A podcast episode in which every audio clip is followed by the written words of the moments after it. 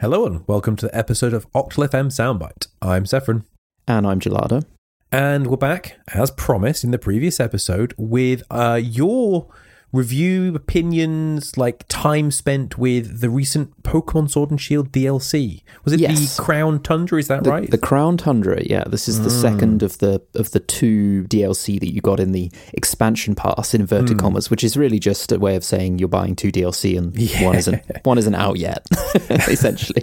I do wish they'd just be a bit more forthcoming about that, but I can also see why marketing that wouldn't be as easy. Yeah, yeah. So I remember you were relatively positive about the previous one, the Isle of Armor. Yes. Uh, but you maybe, I think you said like it didn't have quite as much as you wanted in it. Like it was a little bit empty in places. Is that right? Yeah, I, it was it was definitely it was good. It was a decent DLC. Um, there was sort of you know there was an interesting story, and there was obviously loads of new Pokemon and and that kind of thing. It wasn't you know it was just a bit more content essentially. Um, and with the Crown Tundra, the Crown Tundra feels very fan service. Okay. right? because the concept is basically it's all about all the legendary Pokemon. All right. Uh, and essentially, you go to the Crown Tundra and you are sort of put on this very loose story arc um, to find all of the legendary Pokemon. And this is like an area where all the legendary Pokemon live um, mysteriously. And so, aren't there, aren't there like only one of certain some of these Pokemon though?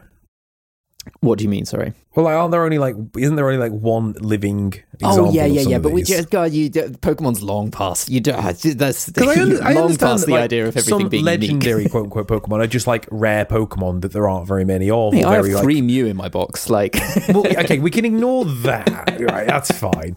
But like, still, I thought like there was only supposed to be like one Mewtwo, for example, because it was like a genetic clone or something. Yeah, yeah, yeah, yeah, absolutely. So, but but this they, they've got rid of that. But ignore that DLC right? to sell. Yeah, it's too much too much of a game for that to be real, right? So, yeah, and you're put on this kind of loose arc of, of going and finding all these legendary Pokemon, and that's basically the DLC. Like, it's this kind of snowy area that I sort of think is maybe meant to be a bit like Scotland or something, because That was actually of going to like, be my primary question, right? Because one of the things that I liked about Sword and Shield was the fact that it was based on the UK, obviously, Hmm. and how it, the main game seems to do quite a good job of sort of representing different areas of the Yeah. UK, right?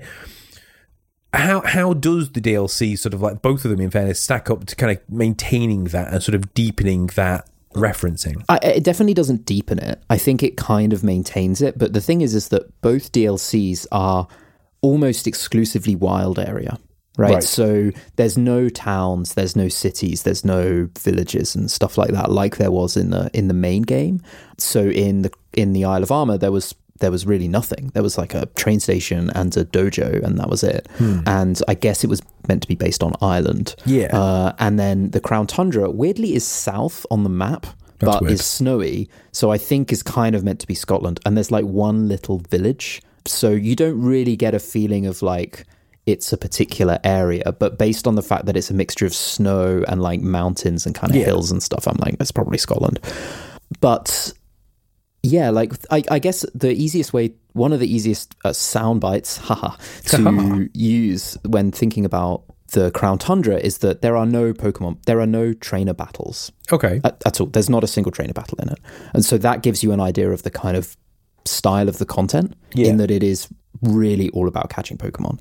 Uh, and there are two main, and to be clear, I haven't played some of the end DLC content, which is that there's like a new um, kind of like tournament, right? And so I guess that's where the, the, the trainer battles come in. But okay, for the duration of the the sort of story, up to the point where the map stops telling you where to go, so Yeah. to speak. Yeah, yeah. Um, you basically, yeah, you just you just catch all the legendary Pokemon. Like it's like Hmm. the the legendary, the three legendary birds. You've got all the Regis, including a couple of new ones. Right. Um, there's a new legendary Pokemon. There's a couple of places where you have to make a choice, so you would need to trade to get the other one. Yeah. So there's like two new Regis, and you would have to trade to get one, and there's two new legendary horse things, and you have to you'd have to choose. But then there's also this like Dynamax raid den thing, hmm. which you can go into, and it's quite long and it's quite hard. You rent a Pokemon and you go through this maze where you choose a path like left or right.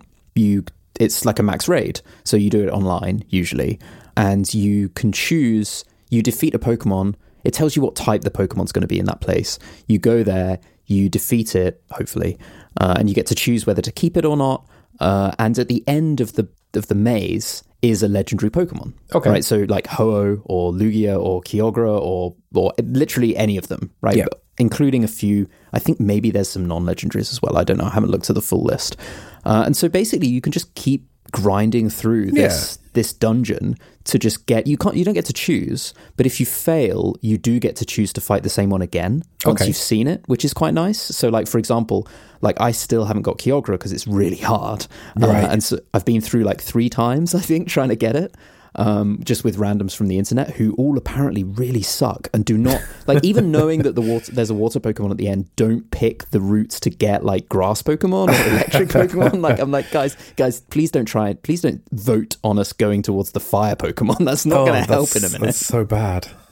I like the idea though. He kind of he's, he's he got very much so sort of like a a WoW instance like mini Yeah, no, dungeon feel absolutely. to it. That's 100%. cool.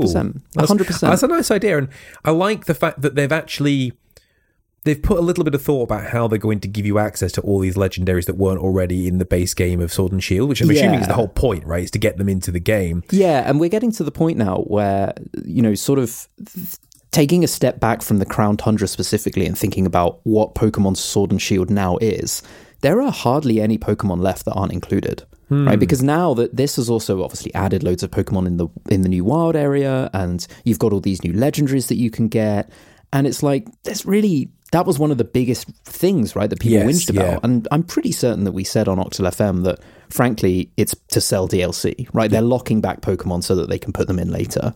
Um, and that's exactly what they've done. And there's really, there's hardly any left. like, there really isn't. It's ones you don't care about. Yeah, just like randoms, basically. But yeah, like, it's, um, it is, like I say, it really is fan service. Like, the fact that they've done, like, this, like you say, like almost like an instance dungeon that you can just grind for all the legendaries. And the whole point of it is just going around catching all the legendaries.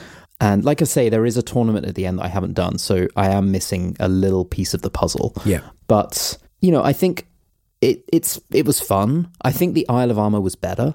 Um, Right. because that actually had some story and sort of there was, you know, it felt like there was something there and it felt a lot less that wasn't fan service right that was like a new thing a new quest yeah. line this is just we know you want the legendaries go get the legendaries like you can have them all they're all yours now Adding more um, content to the base game as opposed to sort of crafting a brand new experience. yeah exactly exactly and because it's just a wild area it's like there's no new towns there's no new pe- you know very few like people to Yeah, interact there's not with ex- more lore to explore or anything like that. Yeah, so it's it's missing all of that kind of thing. But uh, don't get me wrong, like I really it further cements my feeling that Pokemon Sword and Shield are some of the best Pokemon games ever. You know, really now you've take. got this as well. You know, yeah, exactly. That's my hot take. Like you've got all of there's so many more you've now got like almost all the Pokemon. There's a load of stuff to do now. If I imagine playing Sword and Shield from the start, going through that whole story, and then also having the Isle of Armor to do afterwards, and also having the Crown Tundra to do afterwards, I'm like, man, that's so much post game content now that you've got in this game.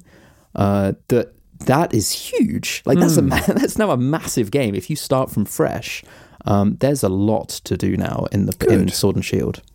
Well, I'm glad that you've actually enjoyed it because I was, a, Hmm. I must say, I was skeptical. Um, I've, I've I've continued to remain skeptical of Pokemon in recent years. But Hmm. it does sound like they've they've done what people wanted with it, and they haven't cheaped people out necessarily. Yeah, despite Um, people thinking that they were right. That was kind of his, you know. It was fairly negatively received, right? And Early on, you know, when they were like, "Oh yeah, there's not going to be all the Pokemon and all of this kind of thing," but you know, we know why. It's because they wanted to sell DLC. and, Yeah. and and to be honest, I would rather keep playing Sword and Shield than have to buy like A new one, yeah. the- you know what, what, sword shield crossbow or something Yeah, like, i don't know yeah, like yeah, yeah. like i do not want to play the game again Yeah, which you don't is want to play the, traditional the, approach the, right? traditional, like, yeah, next level version up of the same game. Yeah, you know then maybe nintendo are going to now ruin my my Yeah, positive feelings by releasing one of those But I'm sure they will. Do you think there will be more DLC? However, i don't know i think that they might want they might have plans for those remaining 100 or so pokemon that aren't available Hmm. you know it's like that feels like that's a dlc package worth of extra that Yeah. you can tack on to finish to round off the whole pokédex So I think that there will be something else. That could be having just you know said it out loud. That could be the special edition, right? Or maybe the new special, edition, could just be effectively a Game of the Year edition with all the DLC part of it, right? Yeah, and then maybe some extra. Yeah, yeah, Um, yeah, yeah. So maybe they're going to sort of do a simultaneous release of like a little bit of DLC and a, like you say, Game of the Year edition. Yeah, I would be surprised if they don't do something else. I feel like they've got enough time Hmm. in the kind of franchise, so to speak. Um, Hmm. And yeah, but yeah, it's I've I've very much enjoyed my time with with Good. Pokemon That's as a whole. positive. I'm- I'm glad it's been positive. mm, definitely, definitely. Well, thank you very much for, for fulfilling the promise of you know letting us know about your opinions on the old Sword and Shield. Yep. Um, if anything does come up in future, we'll almost certainly talk about it again because it's always Yeah. a good good little chat.